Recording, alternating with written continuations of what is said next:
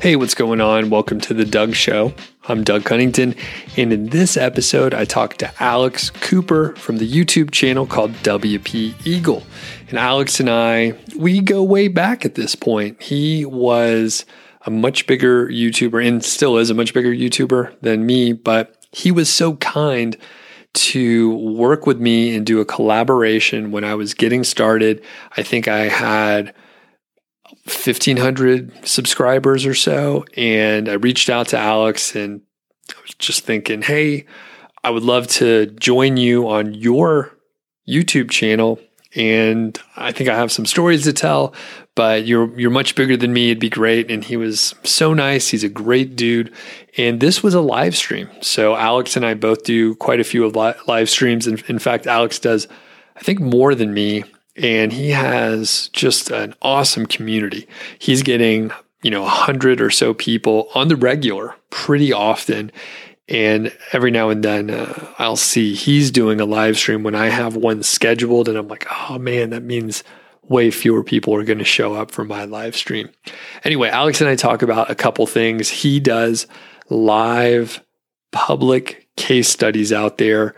And he has one on roof boxes and he has one on like yard equipment and like hauling sort of equipment, like wheelbarrows and stuff like that. But there's other like yard carts. So we'll put some links in the show notes so you could check them out. And Alex does videos, you know, multiple times a week, and he gives case study updates. So he's done a really good job following through over and over again with these uh, various case studies and, and just different things, different projects that he works on publicly. I'm going to send it over to the interview, but there will be some points where we do answer questions from the chat. I always try and do um, as a good a job as I can to repeat the question or whatever question is asked so that you know and you could follow along and it's not just random. If there's any points where it is random and you're not one hundred percent sure, I hope I mentioned enough context or Alex mentions enough context so that you'll be able to follow along. But if you hear us referring to the chat, it's because it's a live stream. And if you're not subscribed to Alex's channel, or if you haven't checked out his stuff and you, you kind of like YouTube, definitely check it out. He has uh, you know, tons of amazing content, really long form videos, a lot of tutorials out there. And with that, let's get to the interview. I am excited to bring on my guest for today, my friend Alex Cooper from W P Eagle, and he's going to uh, tell us a bunch of cool stuff about things he's working on and just share some stories. We haven't caught up in a little while, so I think there's a lot of stuff going on in the world we could actually talk about too. So I'm going to bring him on right now. This, it's the first time I'm using this specific tool, and I actually just hung up on Alex. But hopefully this is going to work for us here. Alex, what's going on? I'm here. Hello. It's good. I'm good. All is well. And, and the technology is working. Perfect. It's uh, it's amazing when it works out. And I guess we'll just wait to make sure that people can hear you as well. They can hear me for sure. I'm going to give a, a shout out to a couple of the folks like John and Helen, Adrian, who hopped on early. We have the mastermind, and we're just going to chat and catch up. So we haven't talked in quite a while since I think the last live stream, and then um, we'll answer some questions. So yeah, sounds good. Sounds good.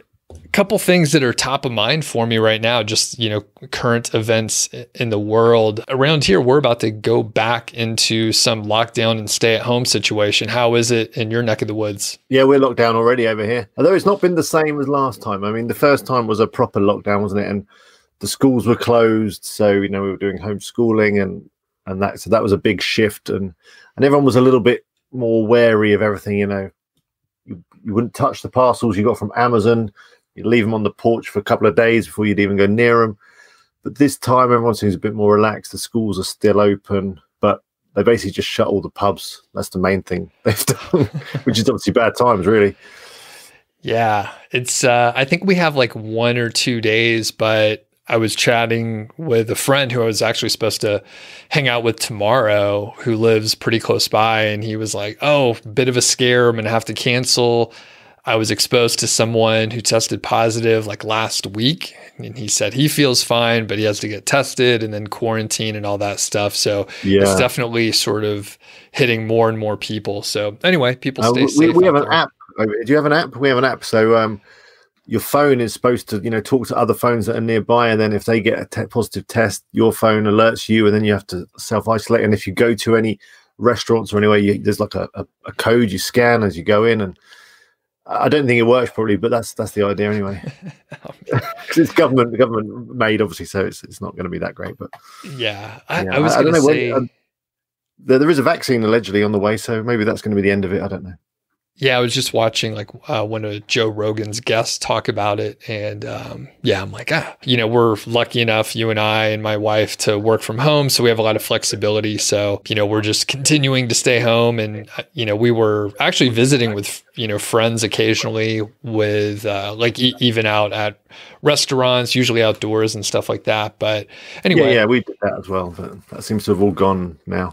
In fact, the, the rules are weird here because you can, when it uh, when we kind of unlock a bit and people can go back out again, you can go to restaurants and bars and things, but you still can't meet friends and family in your own garden. They're basically they're, they're, the government is stuck between trying to keep the economy going and not overwhelm the healthcare system. That's kind of the, the balancing act they're trying to do, isn't it? Right. I, and I was, and then we'll we'll move on and talk about marketing, everybody. But it's interesting, you know, how different places are handling it.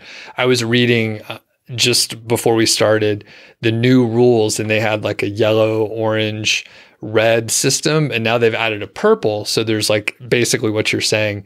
You can't gather personally, right? I can't go over to my neighbors next door, but I can go to a uh, restaurant where I can sit outside. So just what you said. Yeah. I mean, yeah. I don't know. And that's weird. So they started with like a traffic light system, and then they thought, well, okay, we need another color. Let's go with purple. That, that'll work. Purple. Yeah. Yeah. Funny enough. Okay. You're not quite so, sure whether purple is a good color or a bad color. I guess it's, it's bad. Yeah. I think yeah. I was like, oh, purple. Great. Like we have, uh, you know, something better. Maybe there's a blue on the other side of that.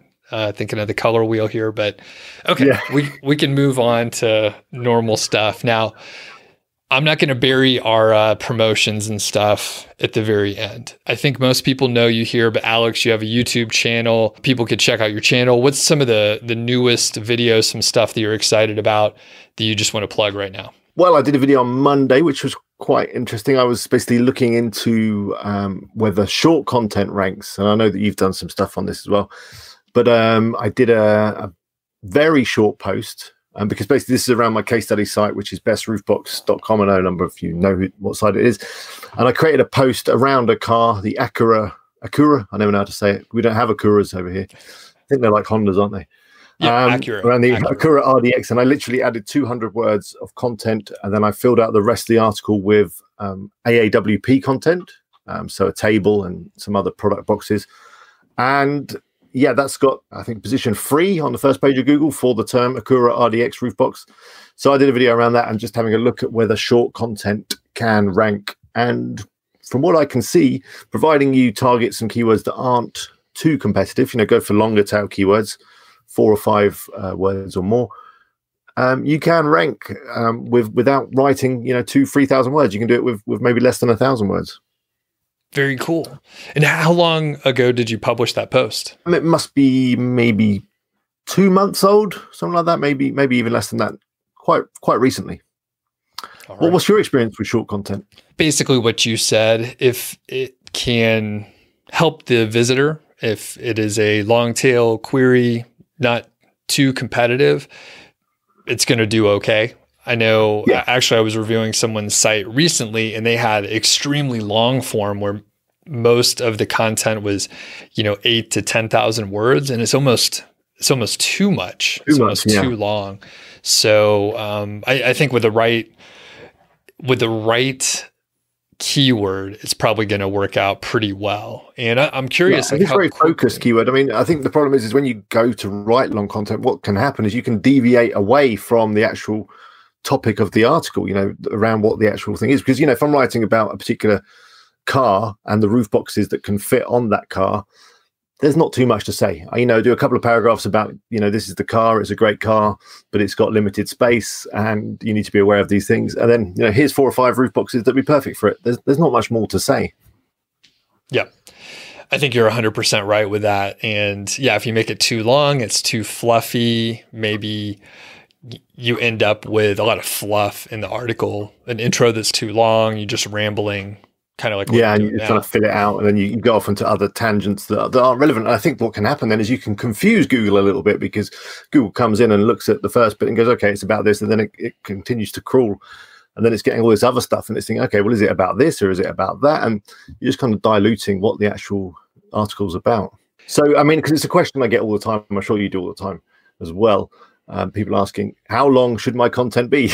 How many words does it need to be to rank?" And I think the answer is, it depends. It does depend. As short as you can make it, usually, is what yeah. I am yeah. aiming towards now, especially thinking of YouTube. And, you know, there's classic advice on, you know, at the beginning it was have short videos, and then it was have longer videos. Those tend to rank better. You'll get longer watch time. And at this point, I usually either do long interviews like this, or I'll I'll make a video basically as short as I can, even if it's only three minutes long. So yeah, there was like a rule with YouTube that, you know, you needed to have a video that was at least ten minutes, because then you'd be eligible for some extra ad payment. I think it's eight minutes now, isn't it? Then you can add the mid rolls. I think that's right. That's so, right. Um, but yeah, I think again, you should just create content. Content should be as long as it needs to be to fulfill whatever the content is about. And what I like to say is, if you're unsure, if you don't have like empirical data or any anything to go off of, just think about the end user, think about the visitor on your website, the YouTube viewer, what's best for them. If you just remove the S E O nonsense and the algorithm that you're trying to figure out and just publish the best content for the visitor, that's, that's probably the best thing to do. So I was going to actually ask you about YouTube content. I noticed that you've been clipping up some of your longer videos. Is that uh, is that getting a good response? For, for the couple of comments that I saw on your video, people seem to like that, because again, you're cutting out the waffle, as uh, Helena just said in the in the chat. That's what we call it over here, the waffle. I know you, you have waffles for breakfast, but um, yeah. Um, how how are you? How's your audience responding to that? Or are they saying that you're just regurgitating stuff? You're lazy, Doug. Why don't you create some new content? Well, yeah, that's the great part. Is about fifty percent say, "You're lazy. I've already watched this. Why are you doing this to me?" And then the other half think it's the greatest thing in the world. They get to see the, their favorite stuff again if they want to, or yeah. if they weren't able to invest forty-five minutes or an hour into the original interview, they'll go ahead yeah. and, and watch the tight clip, just the topics they're into. So you know, I tested this. Stuff, yeah. yeah, exactly. And I tested this um, for a long time, and then stopped publishing any clips, and then turned them back on. So once you zoom out, you can, I can see the data. There's more watch time, there's more views. So it's for the people that want it. And I thought about creating another channel. You and I may have talked about this before. I was like, a clip I heard, yeah, you were talking, I think you were talking to someone else about a clips channel. Yeah. Yeah. And the, the problem is I am just, uh, humble, small YouTuber. So if I created another channel, there'd be about two hundred people that would would have a look at it. And basically, um, fewer people would actually see it, and it, it would kind of spread the resources too thin. So do you have any experience with that, or any any tips? No, but it's something I have thought about, again, because it's a way to get content out quickly. But for example, on a stream like this where Uh, you know, I do my live stream every week, um, or a couple of live streams a week now. There is often good stuff that happens within those streams. Um, and I I just, I know that people do watch the streams back. I'm not a big fan of watching a live stream back. I think it's better to be there when it's live and get involved in the chat and everything. But yeah, I was thinking that maybe I should go back through the live streams, um, or at least like the day after that I do a live stream, go through it and just cut some of the best bits out. And one thing that I may do, depending on how good of a guest you are here, Alex, so a little pressure on you, but I love obviously repurposing content. So a lot of people I see in the chat are saying, you know what, on YouTube, I'm not going to watch this long of an interview.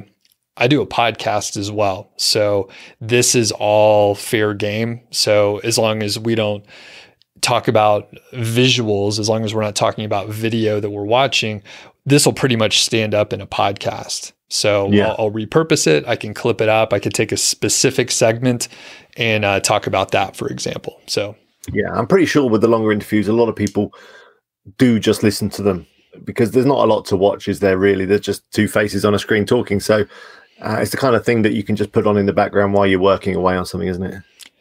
Yeah, and I mean, I, I got to say, we got to give ourselves more credit. We're just not two faces, you know, talking to each other. We're handsome devils over here. I know. I mean, I wouldn't want to watch this. Yeah, I almost shaved for this interview today, but then I decided not to. So no, well, fair enough. Save the environment. So, um, one thing I want to get an update on. So, I, I think you have two public case studies out there. You mentioned one, the Best Roof Box, and you have sort of a newer site. Can you just kind of give us a high level overview? What what are those sites doing right now? What are you excited okay. working on and everything? Yeah, so Best Roof Box is doing well. So I'm still adding lots of content around cars. Um, I actually published a video on my other channel. I do have another channel as well, which is where I like to just kind of vlog. I tend to not edit the videos, just kind of brain dump stuff. I've learned a lesson because on Best Roof Box, I got really excited. I thought what I'm going to do is I'm going to create content around every single type of car that's available in America. I'm going to write articles around roof boxes, and I, I got a big list of um, cars that are available in the U S, and I briefed up my writers and said, you know, I want articles around this. And I didn't really think it through properly, and I'm I'm always quite bad at this, like jumping in with two feet. In fact, that's what my video is called that I put up on their channel. So they were writing articles around cars like um, sports cars and pickup trucks, which don't tend to lend themselves very well to having a roof box. I guess you don't see many pickup trucks with roof boxes because they've already got tons of space anyway. They're a pickup truck. And sports cars, you don't really want to put a roof box on your sports car. Although, saying that, sports cars generally have a very small boot, as you call a trunk, I think. But um, so yeah, we I ended up publishing quite a few articles around cars and trucks and stuff that, again, ranked really well on Google, but get no traffic because people just simply aren't looking for a roof box for those particular makes and models. So I've learned a lesson there, but I'm still very excited about roof box. It's still doing four figures a month. Uh, I recently switched over to Ezoic, and that has really boosted the ad side of the um, the earnings.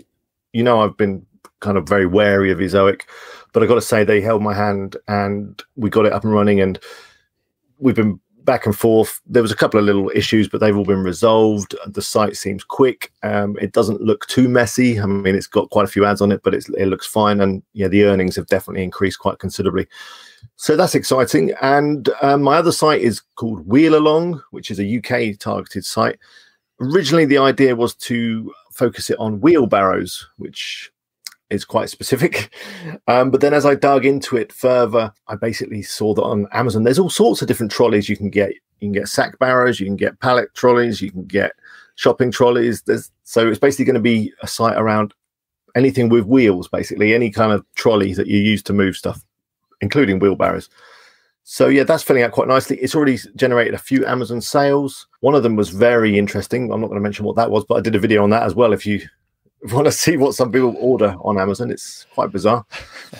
Kinky, some would say. And um, yeah, it's starting to develop um, a little bit of traffic. It's still in the sandbox, I'm pretty sure of that, but there's a couple of articles that are getting a little bit of traction. So yeah, that's quite exciting. Very cool. And you uh, gave me a window here to plug Ezoic and their Site Speed Accelerator. They're a partial yeah. sponsor for these uh, live streams. So thanks to Ezoic and the Site, stream, Site Speed Accelerator will help your site load faster. So do check it out. There's a link in the description. And I know, Alex, you and I had talked um, off the record a while back, and I was like, hey, check out Ezoic. You may want to uh, have a look. And I'm glad that you did check them out. So can you tell us a little bit about the experience of like integrating your site with Ezoic? I know there were a couple hiccups, but any highlights that you want to mention here? Yeah, I mean, people? It was easy to switch over. You literally just update your D N S settings, um, which is, is, is fairly straightforward. And then um, they only turn on the ads when you're ready, and you can decide whether you want them on, on all the pages or you want them on certain pages. So I haven't put any ads on my homepage. I was quite specific about that. I didn't want any ads on the homepage. And also on my category pages, I'm not put ads on there too, but on the content, there is ads. Um, and then, yeah, we used the Site Speed Accelerator. The thing that caused the, a couple of issues was the Site Speed Accelerator, but that was purely because we kind of put it on and then we cranked it up to one hundred or cranked it up to eleven. And like all of these speed optimization plugins like W P Rocket, W P Fastest Cache, all of those plugins that you use to speed up your site, they can break stuff. It's just the way they they they sometimes work, because you know they're, they're doing stuff to the JavaScript, they're doing stuff to the C S S. So it was just a case of just kind of turning off a few things, working out what was the issues. And uh, I'm actually, I'm still working with Ezoic at the moment to to kind of get a really good um, speed. Although the site does feel fast, it's just that Google page speed score, which I think we all get a little bit too obsessed with that thing, um, because I don't think it's actually a true indication of how fast the site is. It's, it's, it's a whole host of other stuff, isn't it? So the site feels fast, but yeah, the whole transition was was good, and the, uh, the my account manager really really helpful, and yeah, can't complain. And I say the earnings is uh, at least five times more than I was getting on AdSense, and I haven't even completed the first month yet. So we'll wait and see what what the end figure is at the end of the month. That's fantastic. Yep, and that's typically what I hear from people who switch over to Ezoic.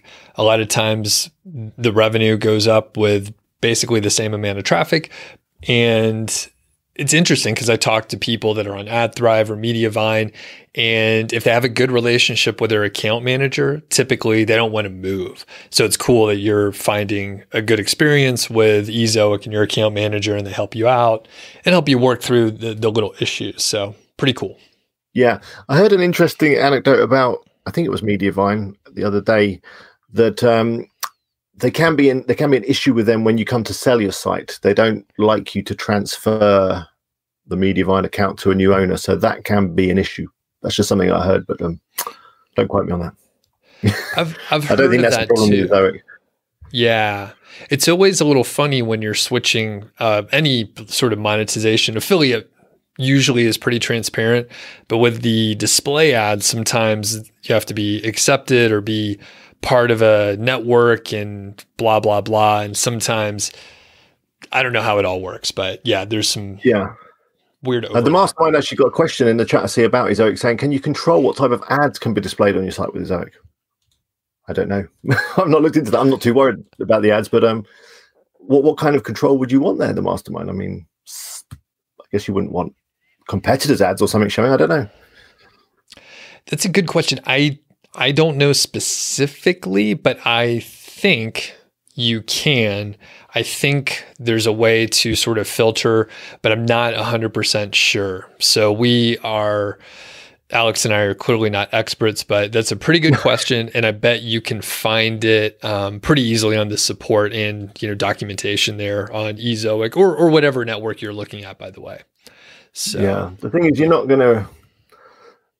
Um, The thing with Ezoic is, and that, that's what makes it so great, and that's what gives you so much uh, extra revenue, is that it uses a very complex machine learning uh, system to show the best ads in the best places to the right people. Uh, and I guess if you start trying to manually mess with that, that's going to affect your earnings. So on Best Roof Box, a lot of the ads are obviously car related, um, but then also they're related to the person visiting the site via remarketing. So you know they'll be seeing ads on you know for stuff that they're they're interested in or that they've recently looked at.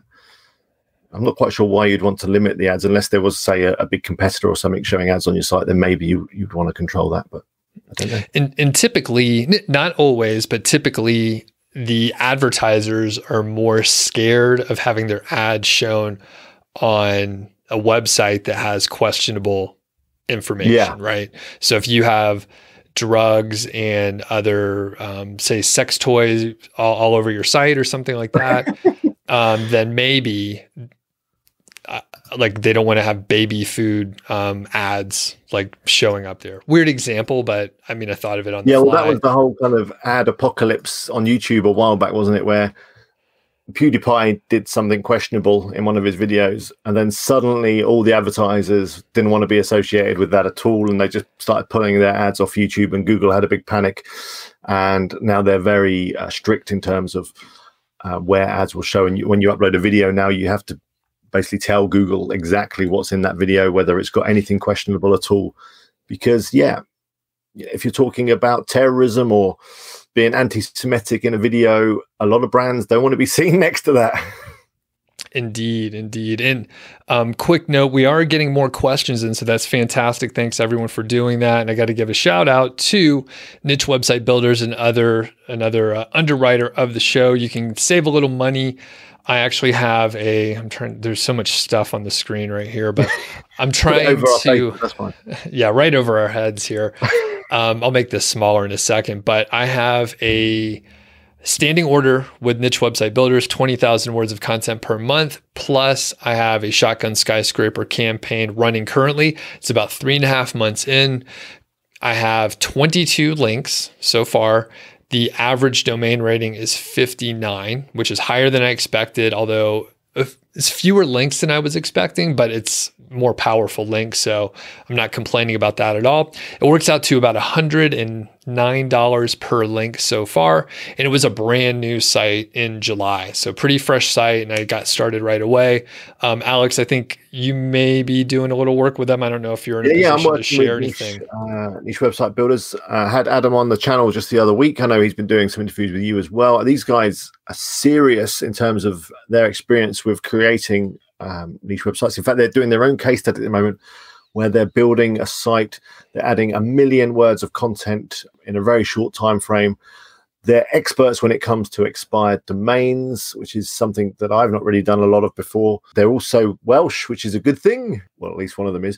And um, yeah, they're doing a, uh, a bit of skyscraper for my site, Best Roof Box. They've just shown me the piece of content that they've written, which is amazing. It's going to be the best bit of content that I've got on the site. Um, so their whole approach is to create a fantastic bit of content that's so good that people just, they, they can't resist linking to it, basically. They just can't resist linking because the content is that good. So rather than the kind of approach that we're used to doing where we create guest posts and we have to, you know, do a lot of outreach and then create lots of guest posts and get a link that way, the, these guys have a different approach where they create a fantastic bit of content for your site that just attracts the links because the content's so good. It's like magnetic. It's pretty awesome. Yep. So I'm going to hit some questions here, and people can just keep adding them in. Alex will, Alex and I will chime in. And uh, shout out, if I didn't say hello to you, it is my o- oversight here. Just the chat's moving fast today because we have a guest. So I'm going to need to have more guests on here. But I see Phil and Amelia are on. What's going on?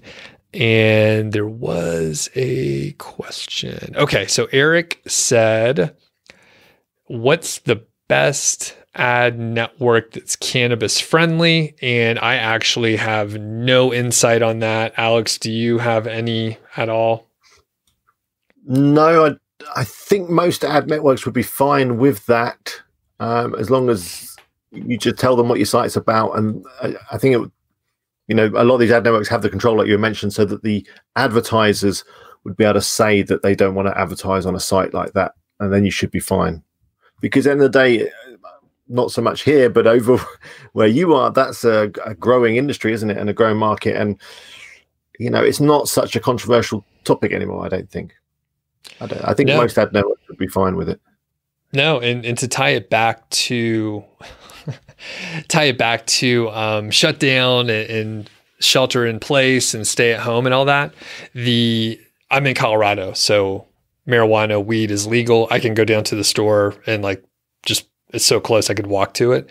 And uh, they, they will stay open. Like um, liquor stores, that's cannabis like places. Shop, yeah. yeah. Gun shops. I mean, all, all the big hits, like those places stay open because basically they don't want to run on those, those kind of shops. So literally those places will stay open, and they did last time. So they are, they are essential.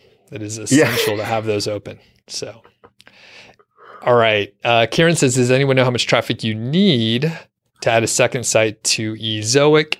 And I believe someone actually chimed in. Tortoise Cashflow said that they added a second site with less than a thousand visitors. And if you go through their, their training, then you don't need any traffic on the second site. So Alex, do you have any insight on that?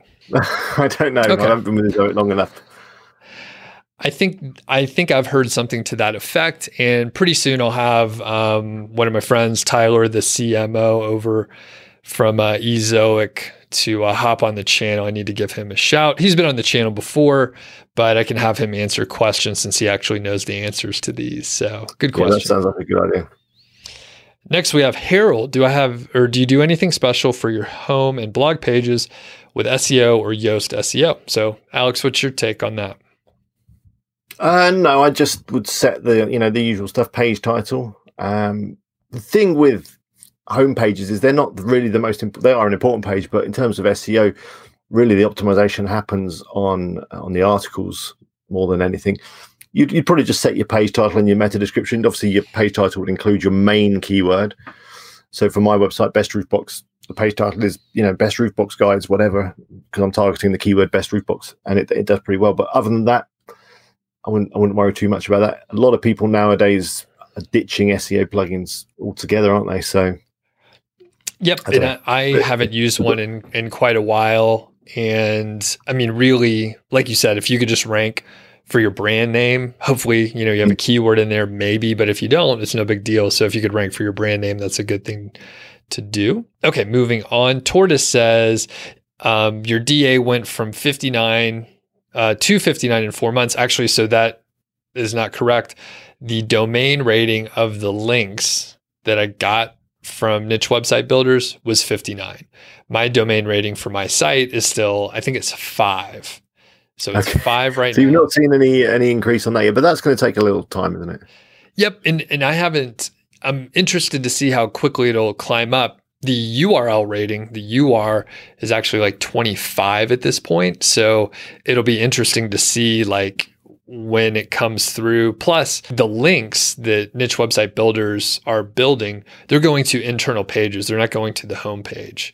So it's kind of interesting how this is playing out. I do some other link building that uh, really is more associated with blog commenting and some other promotion in that area. So that's probably why it's moving up in the U R L rating. But h- how far along are you in your Uh, we haven't done anything, but so we've literally just got to the point where we're adding the content to the site on my site. So they're doing all the illustrations and stuff now, because that's the other really good thing, you know, to make this content really special. Um, they don't use any stock photos or anything like that. They they create bespoke artwork and, and all sorts of things to make it just look fantastic. So we're, we're just at that point at the moment. But I think you've been using another company recently, haven't you? Um, is it Stan? Am I right there, Stan? Yep, it's uh, so I tested out Stan Ventures, um, yeah, Stan Ventures, and it's more of a it's more of a guest posting and link placement versus, you know, like you said, with the skyscraper campaign, you get a great piece of content and then it's link building to that great piece of content. And uh, Stan Ventures, uh, they've done a pretty good job. It's a big company out of India, and they sort of have, uh, a, I think, a couple team members maybe in the U S, but it's mostly out of India. So you end up with, uh, you know, pretty reasonable guest posting link placements versus um, some of the more expensive, really S E O well, I think it's agencies. Good to I mean, I've been talking to them as well, but I think they found me through you actually, um, because the thing with Niche Website Builders, they they offer a fantastic service, but they are not cheap, are they? They're not cheap. They're They're high end, um, so yeah. I mean, Stan Ventures was saying that they do quite a bit of work for the Hof as well. So, and I've tried their links before. So, you know, I'm, I'm interested to see. I think you need to have different options, especially for different sites, in terms of, you know, how you're going to build your links. Yep, exactly. And I think um, I think you're right. They probably found you through through me, because they weren't really paying attention to my uh, YouTube channel, and I was like, "Hey, you got to check out the YouTube channel." So then they started looking around a little bit, and yeah, they're asked, doing some stuff for me on the Wheelbarrow site, so which is a new site. So I'm going to be interested to see how how that turns out. And of course, everything that happens, I will share with with my channel. Very cool. Yeah, they like they deliver fast, and uh, you know, one hard thing, you probably see this as well, Alex, is when we get a service done, they know that it's us. So mm. I'm pretty sure we get the, the best. You think we get special treatment? I, I hope we do, but it, and I'm, I'm afraid that it makes it harder for us to tell like how they perform at scale.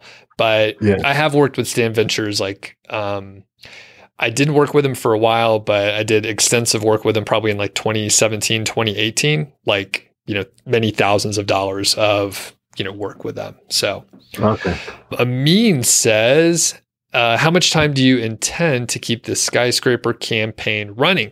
So basically ongoing. I'm going to probably keep this running for a while. So the way it works is usually the first month to six weeks, they write the content and publish it. You know, you could give your feedback and all that kind of stuff. During that first period of time, they also set up and warm up the email addresses. They get all the technical stuff in place. And then they start sending out a bunch of emails. So I didn't really see any links for the first, I would say six weeks or so. And then they started coming much faster. In the specific package that I have, I think they'll publish something new every quarter. And then they'll do link building for that. They have other packages where they'll publish something like maybe, I can't remember how often, but say every four to six weeks. So you have like a lot more, a lot more link building happening, and it's a lot more expensive, but on a per link basis, it's way cheaper than working with say the Hoth or even Stan Ventures. So. Yeah. I mean, it's all about quality, isn't it? I'm just talking about link building. Do you do any of your own outreach anymore, or is that like you don't have the time for that? Because it is such a time-consuming process, isn't it? Only for niche site project and my own brand. So, you know, working with like you or our other friends yeah. out there. Um, but yeah, it's just, you know, at some point it gets boring and it takes a lot of time. And uh, frankly, at this point, I'm just like, I don't really care that much. I'd rather just outsource those sort of trivial, um, monotonous tasks. So. Yeah. I mean, well, that's the, that's the point where I think everyone wants to get to, is it? Once you have a little bit of success and a bit of money to play with, then you can start outsourcing your writing and your link building and and all that stuff. But you know, when you're starting out, you do it all yourself. But I think that you need to do that, like with any business, you need to do it so that then you can then get other people to do it. You can't get other people to do a task that you've not done yourself. Yeah, and it makes it really hard to tell the quality or the amount of effort. And you know, one one thing, because I've started from, you know, not having any budget to do this. So I was doing almost all the work myself. You end up coming up with, you know, your own ideas, your own systems that you could maybe bring skills from your, your day job or your education or somewhere else, where you come up with a new idea that's a little better than what other people are doing, or put a system yeah. in place, for example. So very cool. Okay. So quick note, I'm just going to give a shout out to my own stuff really quick. There are some links in the uh, show notes. I guess it's a description here on YouTube where you can check out some of my recent courses. So I put one out on Haro link building, which did fantastic. And I see a lot of people are actually executing on that. There's also a course called Site Growth Plan, which you could have a look at. Or if you're not interested in a course, that's fine. You could also sign up for my email list. You could just go to niche site project dot com. Hit the green button, enter your name and email address, and I'll send you all my templates, including the K G R, the keyword golden ratio calculator. So sign up for that email list. All right. We have Koo says, when does the Google sandbox end with a new site? So a lot of people will say six to twelve months, roughly in that time frame. I actually have a video on that topic where I ask a couple people. So check it out. Alex, what's your experience with the sandbox? Yeah, it takes about, just on my sites, it seems to take that long for the traffic to start coming. I know this is like one of the biggest debates in our industry, and I see that Carl's just joined us in the chat, and I think Phil was in earlier. I know those two argue till the cows come home about this. I'm not sure which side each one. I think Phil doesn't believe in the sandbox and Carl does. So I don't know, because you do hear that some new sites, they get traffic after a month or two. I mean, I don't know, maybe if you build enough authority links, that might help. But then if you do that too quickly, then that could look suspicious. I don't know. Generally, patience is the key in this game.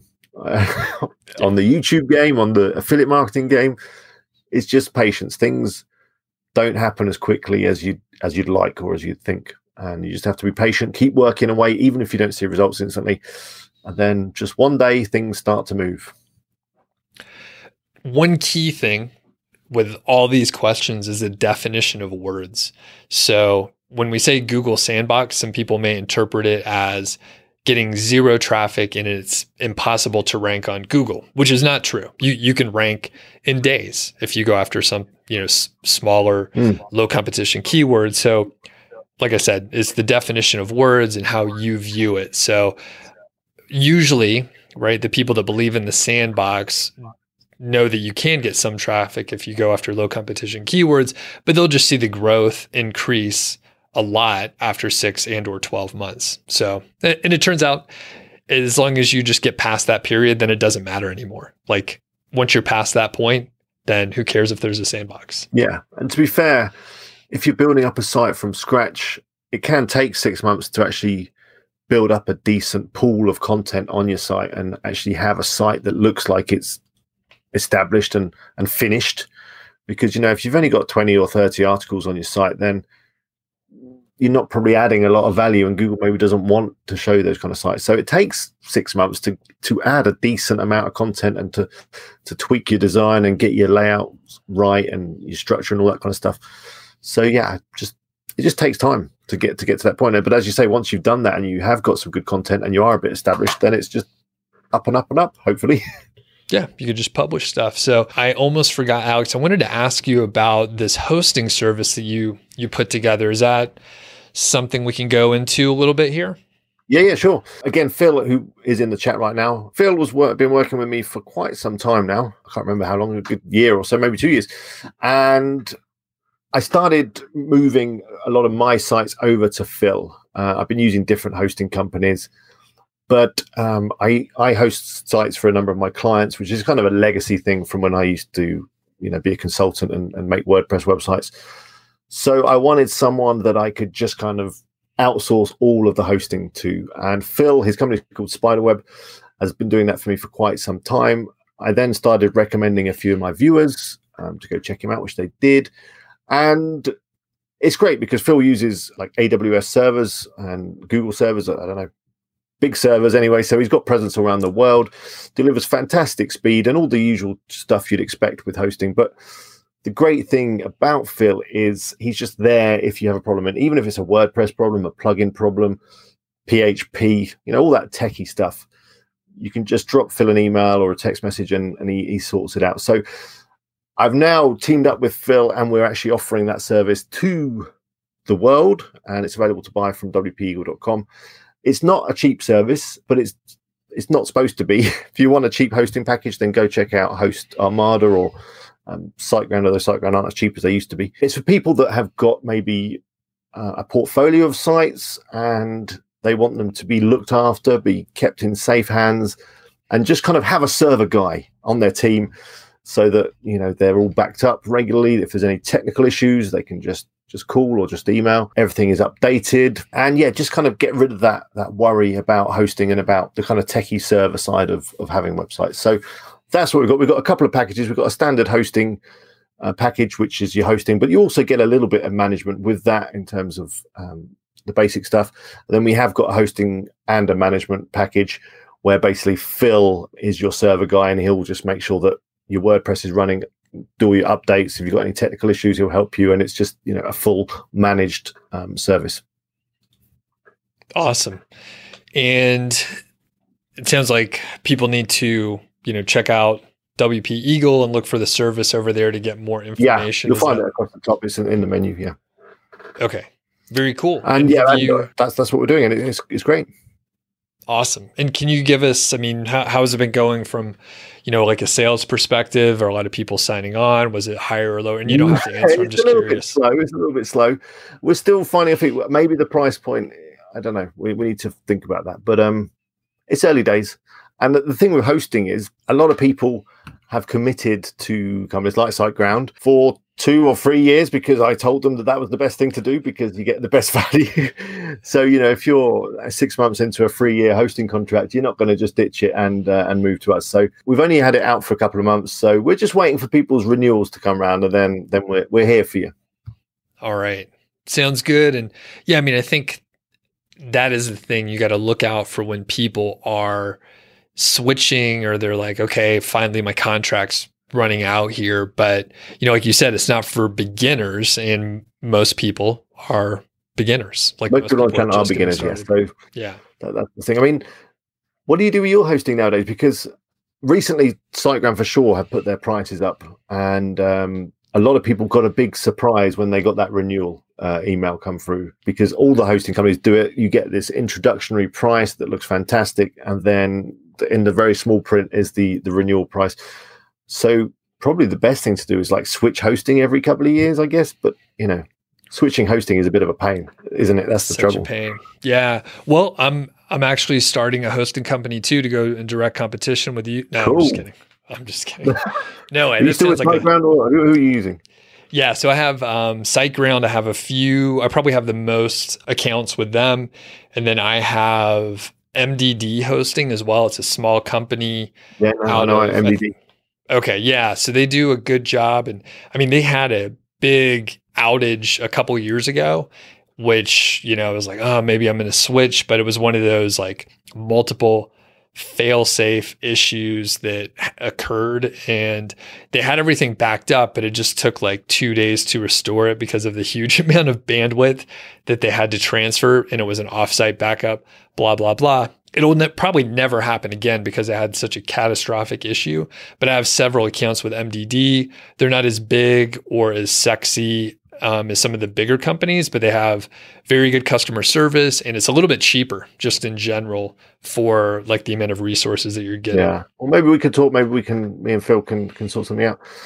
Uh, talking of hosting though, I, I did a video just the other day. I've done a couple of videos on hosting because, because of the SiteGround renewals, I wanted to look into some of the cheaper hosting companies and just see if there was some good SiteGround alternatives, uh, which there is. Like I just mentioned, Host Armada are very good, and I think if you use the code W P Eagle seventy-five, you'll get a discount there. That's an affiliate code. And also I found a company called Cyberancy, which are offering hosting for free. All their top package is like three dollars a month, which is ridiculously cheap, really. Yeah.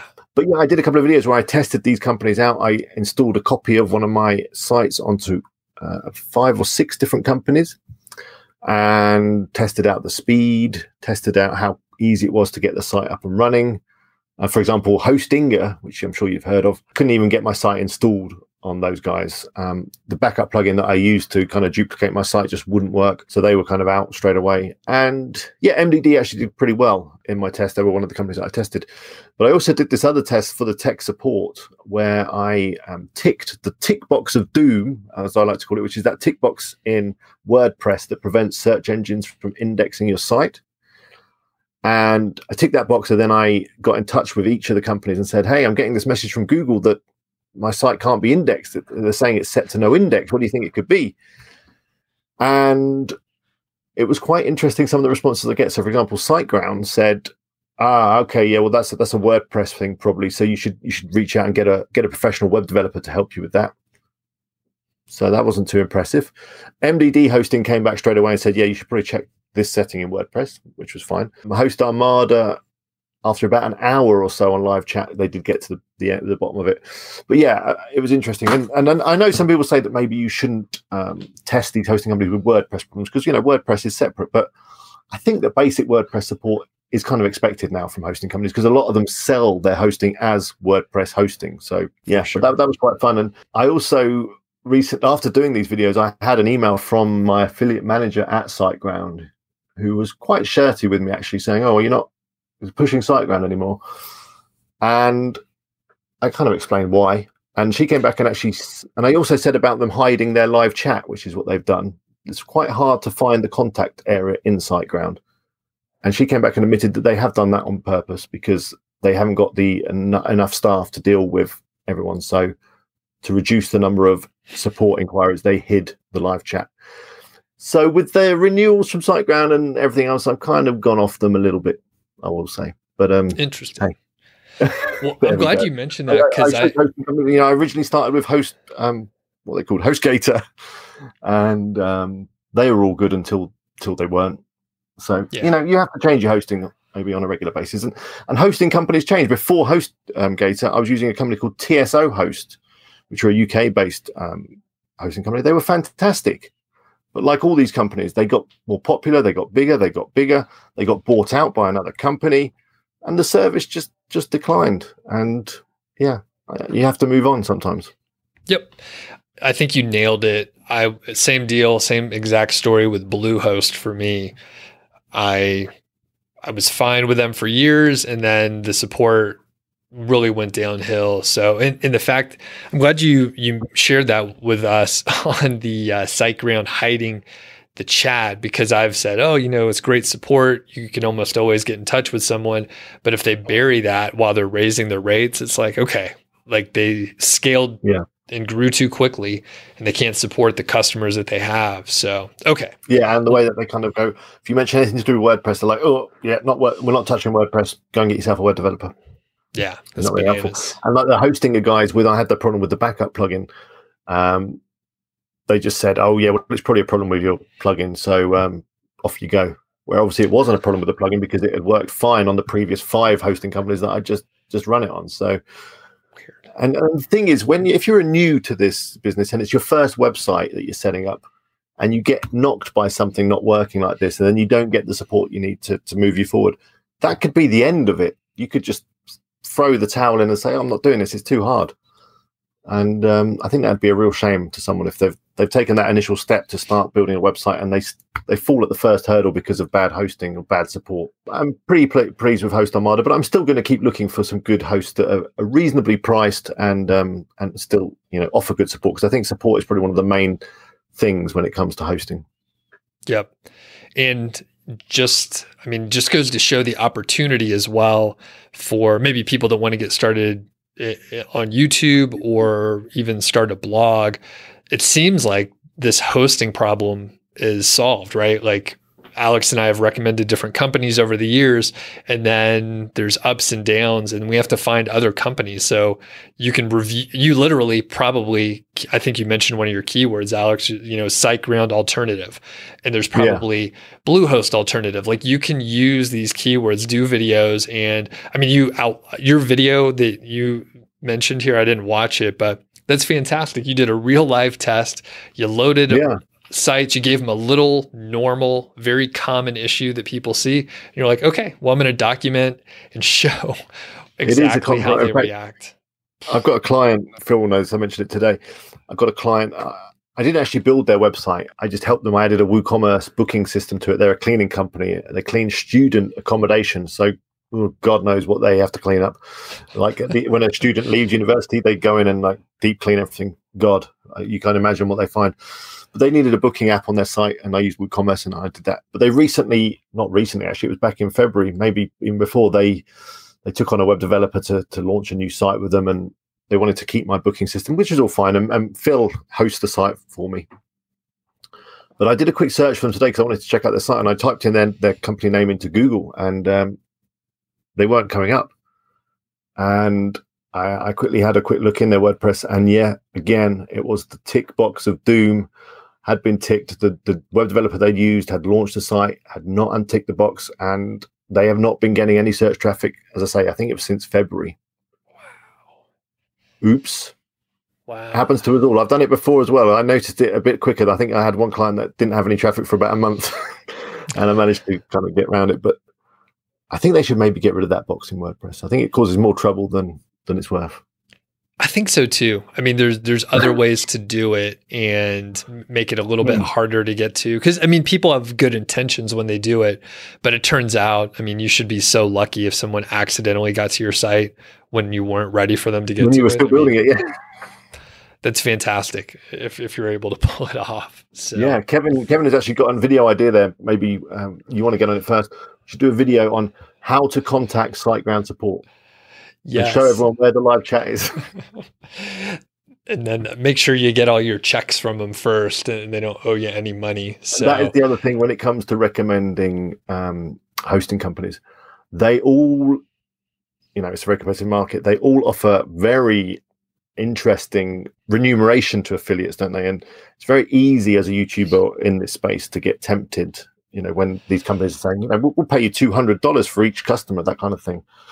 Yeah, like Hostinger did. They they offered me the, the best affiliate rate, but I'm still not recommending them because they're not very good. So yeah, um, I think, you know, and I think that's the key in all affiliate marketing. You've got to keep that integrity. However much someone is willing to pay you uh, in order to promote their stuff, you've still only got to promote stuff that you believe in and that you think's good. Otherwise, it's going to be a very short-term career, I think. Right. Isn't it? Well, and actually, this is a. Uh...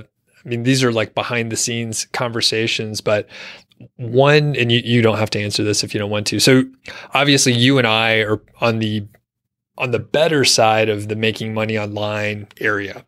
And, you know, we talk about products that we use or, you know, that we don't like. We're very honest about it. And I'm, you know, getting to a point where I really don't want to, you know, be an affiliate for, say, a hosting company, because I get these emails all the time, just like you do, or some software plugin or whatever. However, I also need to pay for uh, some of the things that I'm working on, right? So some yeah. of these projects, and it's it's like we have a platform, and I'm basically looking at running more ads. Like I used to not have any sponsors, but we have Ezoic and Niche Website Builders, who, you know, I like both of those companies, but there's other, you know, link building companies, you know, Stan Ventures, one you mentioned before. And I'm like, you know what, if you, this is not what Stan Ventures did, by the way, but now, now I'm looking. If there's anything I need to know about them, do let me know. You don't have to no, do it no, on stream. We can talk about, we can talk about them all. Yeah, I'll talk to you off offline for that part. But but basically, yeah. we have platforms, and essentially I'm like, hey, you can run ads, and it will be most likely on products that I haven't used. But I'm going to say that I'm not I'm not the best um, spokesperson, but it's like part of my brand and what I do to just say, hey, I've never used this company. You should test them out.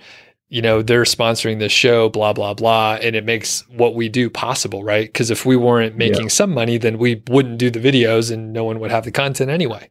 So do, have yeah, you done any good. ads where you purely are just doing stuff for money?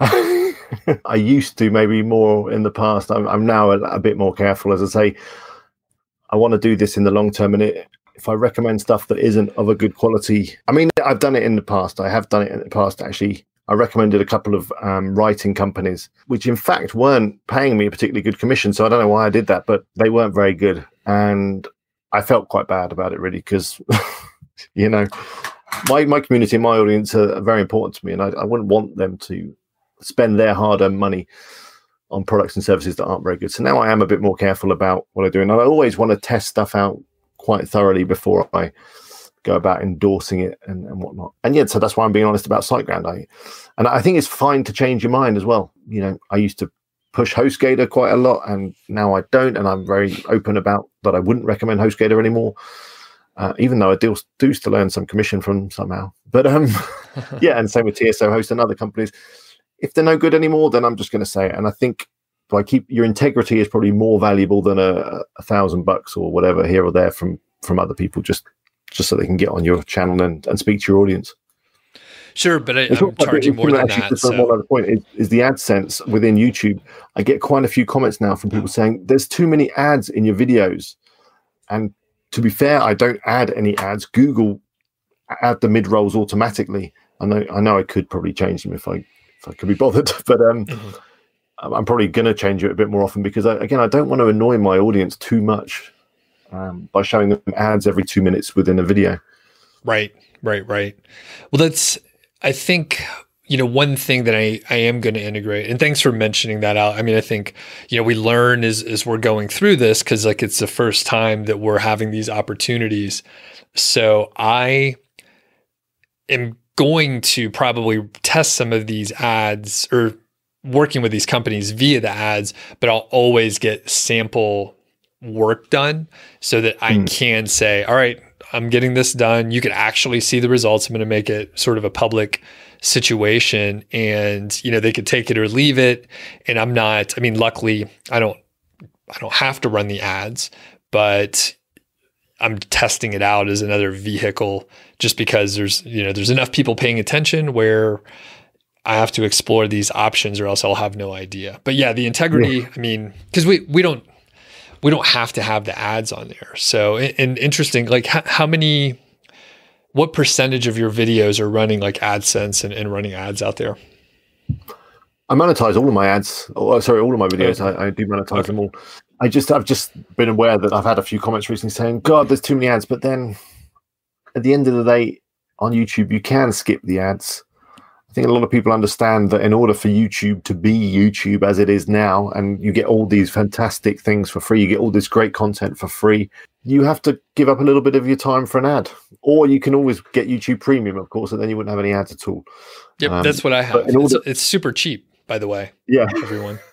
It's like yeah, twelve dollars. So if you don't like the ads, just get YouTube Premium. But the content creators, um, they need to eat and feed their family as well, and that's through ads. And for example, on a platform like Twitch, you can't even skip the ads. You have to watch the ads, and most people are fine with that. And in fact, the, the thing I love about um, Twitch actually with their ads is they have a little message in the corner of the ad that says, by watching this ad, you are supporting whatever, whoever's, you know, supporting Doug by watching this ad. And I think people then think, okay, what's what's the problem? I mean, because people send me super chats and things in my stream, so they're, they're happy to support me by money. So if you don't have any money, then just thirty seconds of your time for an ad is enough to support me. Right.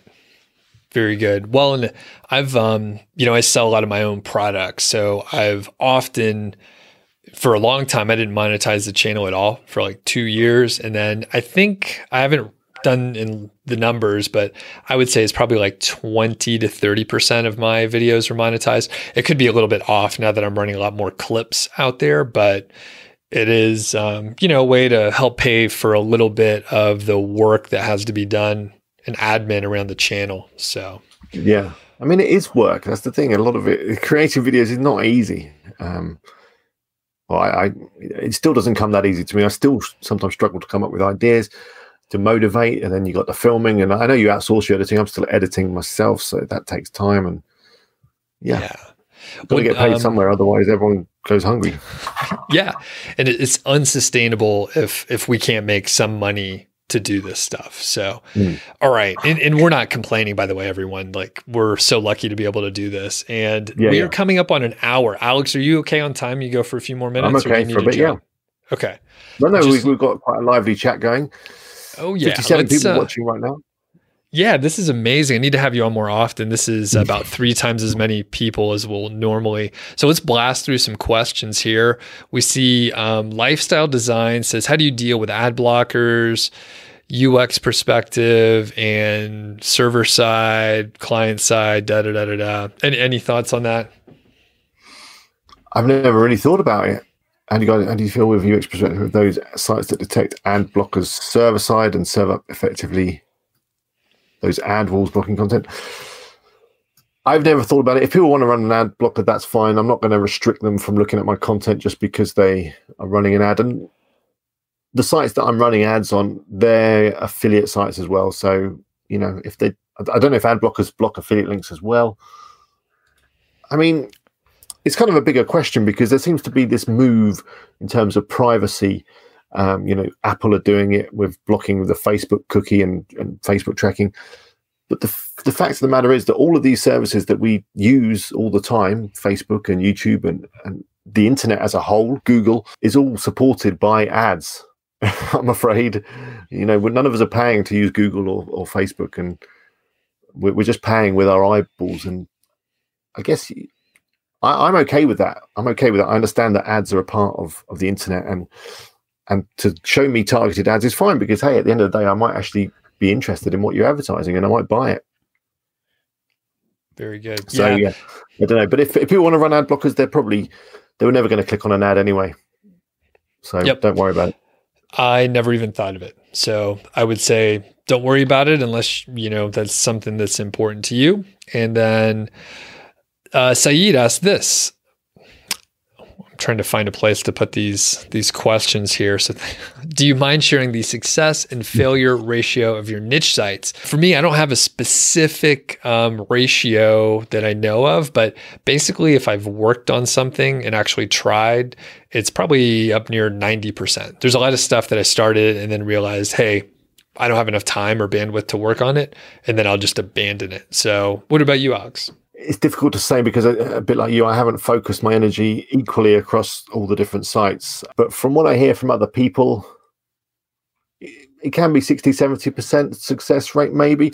And interestingly, going back to uh, Niche Website Builders, I know that they like to maybe, like on their project that they're doing, they're going to launch like ten sites simultaneously and and then kind of just dump the ones that aren't aren't doing the, the hockey stick growth that they, they like to see. And I know Carl, who obviously is in the chat, who's also got a YouTube channel, he um, has had to dump sites in the past, sites that he's poured, you know, lots of blood, sweat and tears into, um, just because you get to a point and it's just not moving as quickly as it probably should do. So failure is going to be part of this process, and um, it's just part of it, isn't it? And because it's it's impossible to pick the perfect niche um, from the from day one. Uh, a lot of internet marketing is trial and error. You try stuff and stuff works and stuff doesn't work, and that's just part of the process. And hopefully, as you as you kind of go through your your career, you'll learn more about what works and what doesn't work. But yeah, there's going to be a failure. But yeah, I don't think I could actually put a figure on it, because I think it depends on on lots of factors. Like many things, you really only need one project to work, and then it'll probably exceed your expectations. So yeah, you only need one big win. That's really it. Yeah. So it's kind of like a bit like spread betting or whatever, isn't it? You you put your money on a, a little bit of money on everything, and then hopefully something comes in. Oh, I right. think you've got a super sticker. Amazing. Oh, wow. Nice. I, I don't Two get pounds. many super chats here. So um, this is uh, fantastic. W P E Legal. Shout out. You need a sound effect or something now. I always have the horn for when I get a super chat, you know. Oh, I think I, I have a... Pew, pew, pew, pew, pew. No, it needs good. to be better than that. Yeah, that's that's fair enough. Okay, we have Alex, or sorry, we have Harold asking you, Alex, does your hosting company use cPanel? So I think Phil has already answered that. No, it doesn't have a cPanel, um, mainly because cPanel recently changed the way they license their software, which I think is one of the reasons why a lot of hosting companies have put their prices up. So um, no, we don't have a cPanel. We're going to have our own control panel available soon.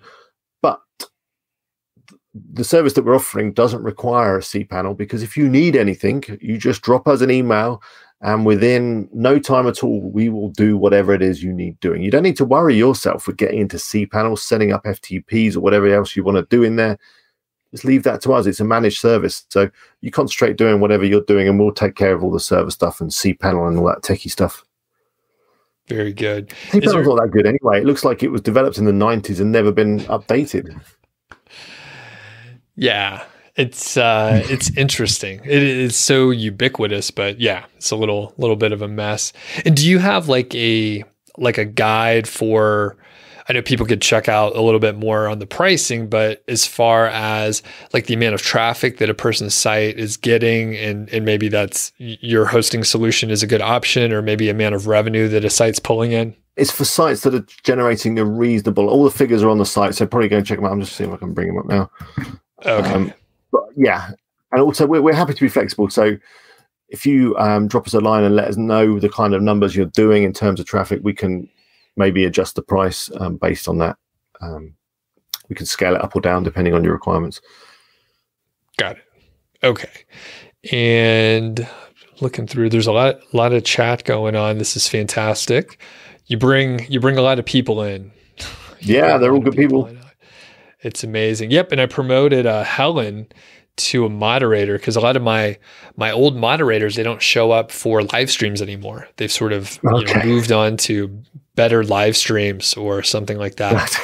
um, so yeah, I promoted a couple of people because I do need some help out here. Um, well, yeah, last night I did a stream with I had a special guest as well, and um, we had a load of trolls come on, which wasn't very good. I, I still don't understand trolls.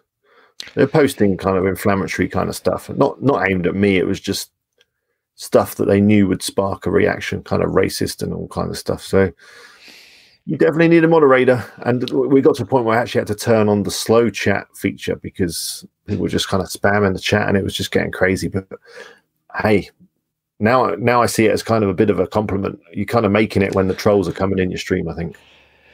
Yeah, there was um, s- sometime early on when I was doing live streams, I had, it was like every single one that I did, there would be like five or six people that would just destroy the chat. So at that point, yeah, I ended up making, yeah, maybe five or six people moderators, and we really tried to stay on top of it. So pretty, pretty, I don't, I don't understand either. People have too much time. So. What is going on in their lives where their entertainment on an evening is to uh, just go and troll some live streams? Really. And I think, I mean, I know they want to see you sort of melt down or get upset or something like that. But the funny part is I sometimes we're just so behind on the chat. Like I won't yeah. even see what they wrote for five, ten minutes. Yeah. It's like, No, and if you got good moderators, it was taken out pretty quick, and I, I didn't even flinch. Yeah. Um, That's pretty funny. Okay, and Fantasy Cloud says, WPEagle owns a site which makes thirty K. It says thirty K on the title. So this is a symptom of two things. One, I'm a little bit lazy. So I just, I had Alex on sometime previously, and I used the exact same title. I just recite, Alex, you know what I'm talking about. When you do a live yeah. stream, you can just like redo the same, same uh, title, all the same details. So I did yeah. that. And, um, I don't know how much your site's making right this second, but um, based on what you said earlier, it's making at least four figures a month. So that pushes you into the roughly valuation of thirty thousand dollars, right? Yeah, that's right. Yeah. Okay. So technically, it's, I was like, eh, this is probably still safe to make that bold claim, but yeah, we're in good shape. Yep. All right. Oh, and a couple people asked and answer that question. All right. Fantasy Cloud says, how many niche sites do you own? My last count, I think I've got about six, something like that. A lot of them are a bit dormant. That's the problem. I've, I've given a few away recently. That's a, that's one way to fill up your live stream. I think one night when I gave away a, um, a site, I think I had a, over three hundred on the live stream. That was a hectic wow. chat that night. But um, because I do a lot of tutorials where I create affiliate sites, so I create the site within the tutorial, and then I just kind of leave it. So they're all earning, interestingly. Some of it only only enough to cover a few beers a month. But um, yeah, I'm thinking of going to revisit some of them. Some of them are not in a great niche. Um, but yeah, in terms of my main sites, I've probably got about three that are, are earning a reasonable amount of money. Okay. And how, how many sites was... are you running now? Uh, I always keep it pretty lean. So I usually say like less than six. Yeah, so I think you, you lose focus if you get too many. I mean, fair enough. If you if you build up a site and it's it's earning well and doesn't need too much um, too much work, then you could start on another one. But I think, you know, a lot of people, once they get to a point with the site earning well, they then like to sell it and, and get that lump sum to then, you know, invest into something new and, and then give that that new site that that kind of push that it needs to get it going in the beginning, because you need a bit of money if you want to really hit the ground running with the site, you know, so you can load it up with content quickly and, and all that. Yeah. And, you know, kind of, I alluded to it earlier, just some of the activities around starting a niche site. I've been doing this for a little while. It's just not as exciting to do some of these things. And people will notice, you know, I've been putting more time into YouTube or a podcast and just spending more time creating courses, because that is more interesting to me. There's more things for me to learn there. And, you know, I still have some sites rolling. I just, you know, I s- sold a little bit and then started some new ones that I didn't even intend on starting, be- just because we start things like, like you said, it's mm. just kind of in our nature. It's kind of fun to do, but at the same time, it does get monotonous. And then I realize, oh, maybe I, maybe I need to give one away. Like you mentioned now, yeah. How much content was on that site that you... So I gave away two sites, I think. Yeah. Okay, so I gave away one site, which was the site, I built a site on a stream on a Thursday afternoon. I built a site which was in the soil testing niche or niche. I, I don't know how we stumbled across that niche. I think we were on Amazon, we found some soil testing kits and we thought, okay, we'll go for that. The website is is my soil good dot com. And then the next week I then gave that site away. So it was a brand new site. It had like, I think I'd maybe added three or four articles to it and it was all made up. It looked really nice, had a logo, had a domain name. Gave it to a viewer, and that viewer has run with it actually, and they've added a lot more content. They've started generating some sales. I still talk to them. They still ask me for advice, and um, because they said, oh, you know, the maximum cost of like a soil testing kit is like fifty bucks. I need some other things. So, you know, they kind of were diversifying more into other gardening areas and, and things like that. And so that was good. And the other one I gave away was Boot Boutique, which was a very old site that I had, which was a Woo Zone site. So it was just loaded up with boots from Amazon using the Amazon A P I. I didn't have a lot of content on it. And yeah, I haven't heard from the new owner on that one. I I, I think they're working on it. I mean, that was still earning, that would, that would still earn five hundred maybe a year, especially over the winter period. It, you, it would sell some boots. Wow. So uh, from a Woo Zone site, that was like one of the very first ones I did. So yeah, I might give away um, something else. I mean, if you put giveaway in the title of your live stream, you will get loads more viewers, and you maybe that's how you get the trolls as well. So last night I had a great guest on called Leo. I don't know if you're familiar with him, or Lefteris, I think is his full name. He's got this fantastic tool where you dump a load of keywords into it, and it's got a, a lot of technology behind it. It scrapes Google, does all sorts of things, and it basically creates your silo structure for you. It can see um, how keywords are related, and and yeah, really powerful stuff. We gave away a few licenses for that as well last night, and I've started giving away some merch as well, which is always always fun on the live stream. So W P Eagle mugs and t-shirts are often given away, and no, it's a bit fun. of fun, and it also encourages people to stay towards the end till the end of the stream, because I normally do it at the end. That's cool. Yeah, and I I think um, one thing that I may try, because people have always said, hey, you got to do a live site, but I like how you created a site basically live, and then you just unloaded it the next week. So you don't have to yeah. put too much time. It sounds like you maybe just got the skeleton set up and maybe didn't even add any content. Yeah, I mean, there, there was like, I think I added a few articles just to fill it out a bit, but yeah. Sure. I might do that again, actually. It was good fun. Uh, Kevin said I was I, gonna I, do it. Yeah. You should do it. No, go ahead, Kevin. It's nerve wracking, although just don't worry if you mess up. I know that you like to be perfect and all that kind of stuff, but um, you know, if stuff goes wrong, which it will, don't worry about it. A lot of people like that because stuff goes wrong for them as well. It's just part of life, isn't it? Oh yeah. Yeah. And I think um that was actually one of my other talking points. I've, I have seen you do more live streams and actually show and, and teach things along the way, and you and I had talked about this before, and um, I just haven't had time yet to get into it. But I think one thing I may do is like do some of the keyword research ahead of time. So like do keyword research live, maybe get the site set up, and then potentially give it away. Now for me, the big thing is like to get people on the email list. So I don't just want them to watch, I want them to engage a little further. So do you have any ideas on how I can rope them in for that? Well, I you guess. could, in order to get them to enter the giveaway, you get them to join up to your list or whatever. I guess that would work. I just yeah. asked them to say something in the chat.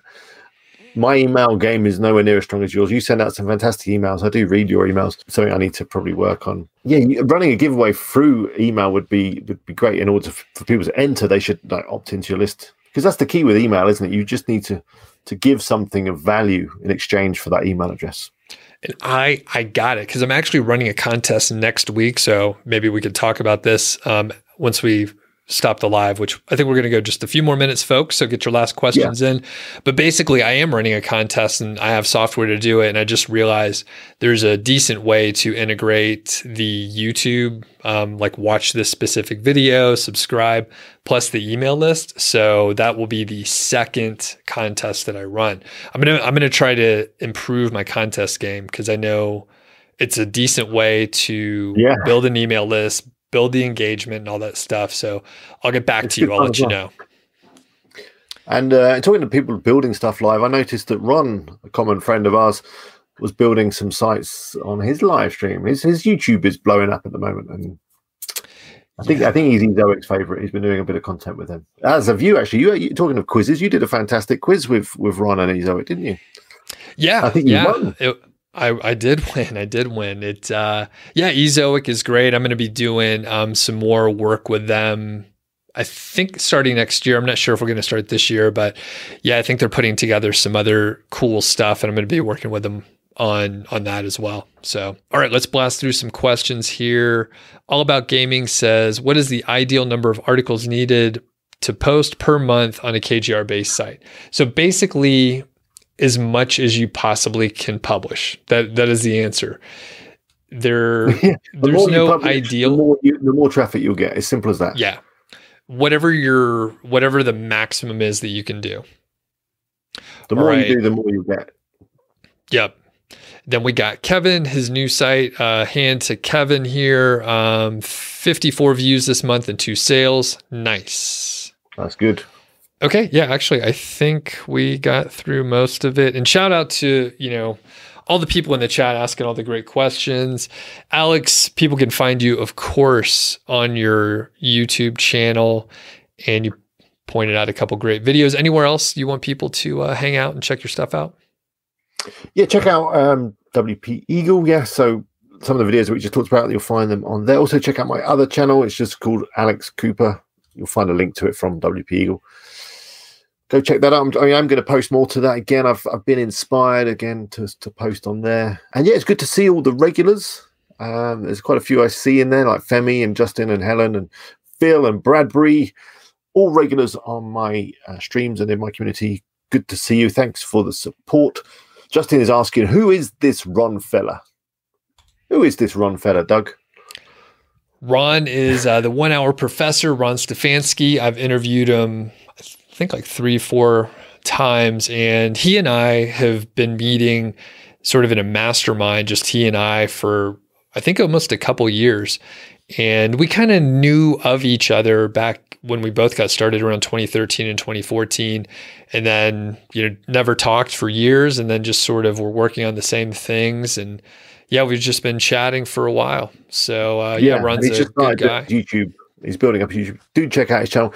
Ron is, he's been on my channel as well. We had a, we had a good chat. Uh, Ron is slightly different to myself and Doug because he monetizes his sites purely through advertising. He's very content focused. He's, he's all about getting into a topic and just building up big sites full of lots of useful content and, uh, and, and monetizing purely from ads. I think he's doing a bit more affiliate now, but generally he gets most of his money from ads. He's had a bit of issue with um, Google um, AdSense. And yeah, I think he's recently over on Ezoic as well, obviously. Uh, and, and he's doing well from that. But yeah, really interesting guy. Uh, comes across really well in his videos and definitely worth a watch. Yeah, check out his stuff for sure. And last couple questions. Alex, do you need to, to jet here? No, no, there's nothing going on. I'm just uh, okay. Getting a little thirsty. Isn't any time for a beer? Yeah, we'll, ju we'll just I I answer these last couple here. So All About Gaming says, you posted twenty-eight articles on your site uh, starting on May twentieth, or sorry, May of twenty twenty. You started earning in September. The total orders um, are four seventy. It's earning three ninety. Is this good? The answer is, I don't know. That could be fantastic. The, the fact that you're earning money.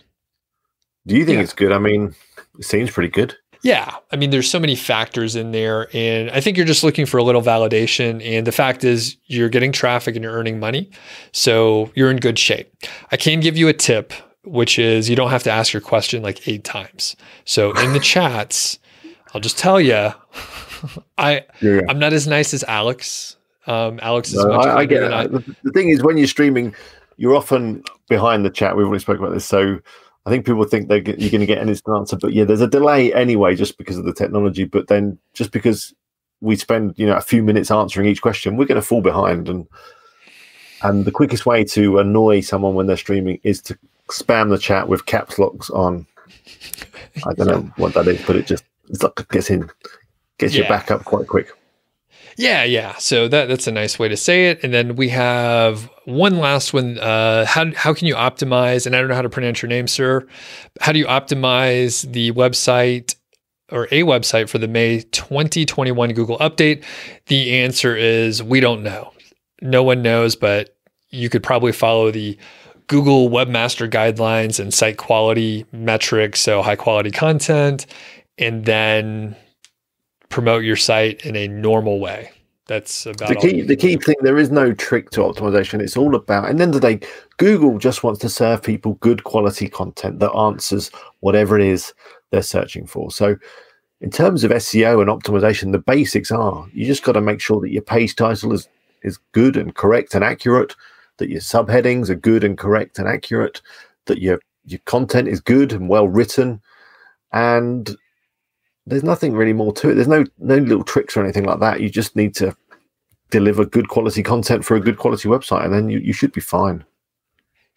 Yep. I mean, th there is obviously other technical things. You could maybe add schema and all that kind of stuff, but I think that's just like the sprinkles on top, really. It's not not the core of, of what it's all about. It's, it's all about just good content. And, you know, gone are the days, the good old days, some would say, where you could just, you know, spin some content or do some other rubbish and put some some terrible content up on your website that was been rewritten by a computer and, and actually get ranking at traffic. Those days are gone, aren't they? So there there's no tricks to it. It's just delivering good quality content that answers the questions that people are typing into Google.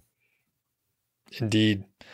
All right. Well, everybody check out W P Eagle and check out Alex's vlog channel. I'm a subscriber to that, and it's more, it's not as um, sort of technical. It's more, it's just cool stuff, I would say. So it's check more, that out. Yeah. It's talking personal. About life and business, and yeah, I don't really talk about affiliate marketing sites or anything like that. I just talk about, it's kind of mindset and working for yourself, and, and just some of my things that I've learned and my experiences. That's all it's all about. It's just a bit of fun. I was going to, I think I'm going to do some more fun videos. Like, for example, I want to do a video where I watch some of my own videos, but actually I just watch the ads that run before my own videos, because some of the ads that I see, like um, John Crestani is running some at the moment, and they, they seem to appear quite a lot in front of my videos. He starts the video off and he's, he's throwing money at the camera and, uh, you know, got the money gun, and he says, you know, quit college, quit your job. Uh, oh, so I might do a bit of commentary on those, because This they give people like you and me a bad name, I think, those those guys. The guys with the money gun. I have been watching some of the ads, and a lot of mine are just about male enhancement. So I'm not sure why you're seeing oh, those ads. What's that about? Yeah. All right. We'll end it here. Um, Thanks, Alex. You're the man. Just interested, one final thing on the, the money gun thing. I got approached by a company, and it, has, it hasn't arrived yet, but they were a company that create fake money. I got um, it. Hold on. I I got it. Hold on. It is. He's going to get some fake money. It's you, from. Did they get in touch with you too? Yep. And I was like, hey, I will. It looks pretty real, doesn't it? Yeah. Have you made a video on it yet? I give them a shout out occasionally on these live streams. So, and I was going to have it just as some some thumbnails as well. Just have like cash laying around. But um, it looks good. It feels good. It's called, um, and I, I've, I think there's a link in the uh, in the description, but it's like Vice Props, vice props dot com. Yeah, yeah. And um, yeah, it's, they were like, hey, we're just a small company, and I was like, ah, shit, you know, just send it over. So um, here's me. I'm, I'm still waiting money. on mine. I'm still waiting on mine, because so that's all these gurus that are just like sitting at their desk with piles of money around them. They've they're Vice Prop. They've been to Vice Props. Yeah, it, I mean, it looks really good, and it does say, sorry, it takes a second to focus here, but it says motion picture purposes only. Oh, yeah, yeah. And then the back. You, you haven't um, tried it up the store yet, no? that would be that would be my final video, you know. Wow. Carton the thing is that no one takes cash anymore, do they? No one wants cash. It's all contactless payment and all that. Oh, you do yeah, have contactless right. over there, don't you? Yeah, yeah, of course. We got it. We know, you were a little bit behind on the on the electronic payments. I seem to remember. All right. Good. All right. We're out of here, folks. Have a good day out there.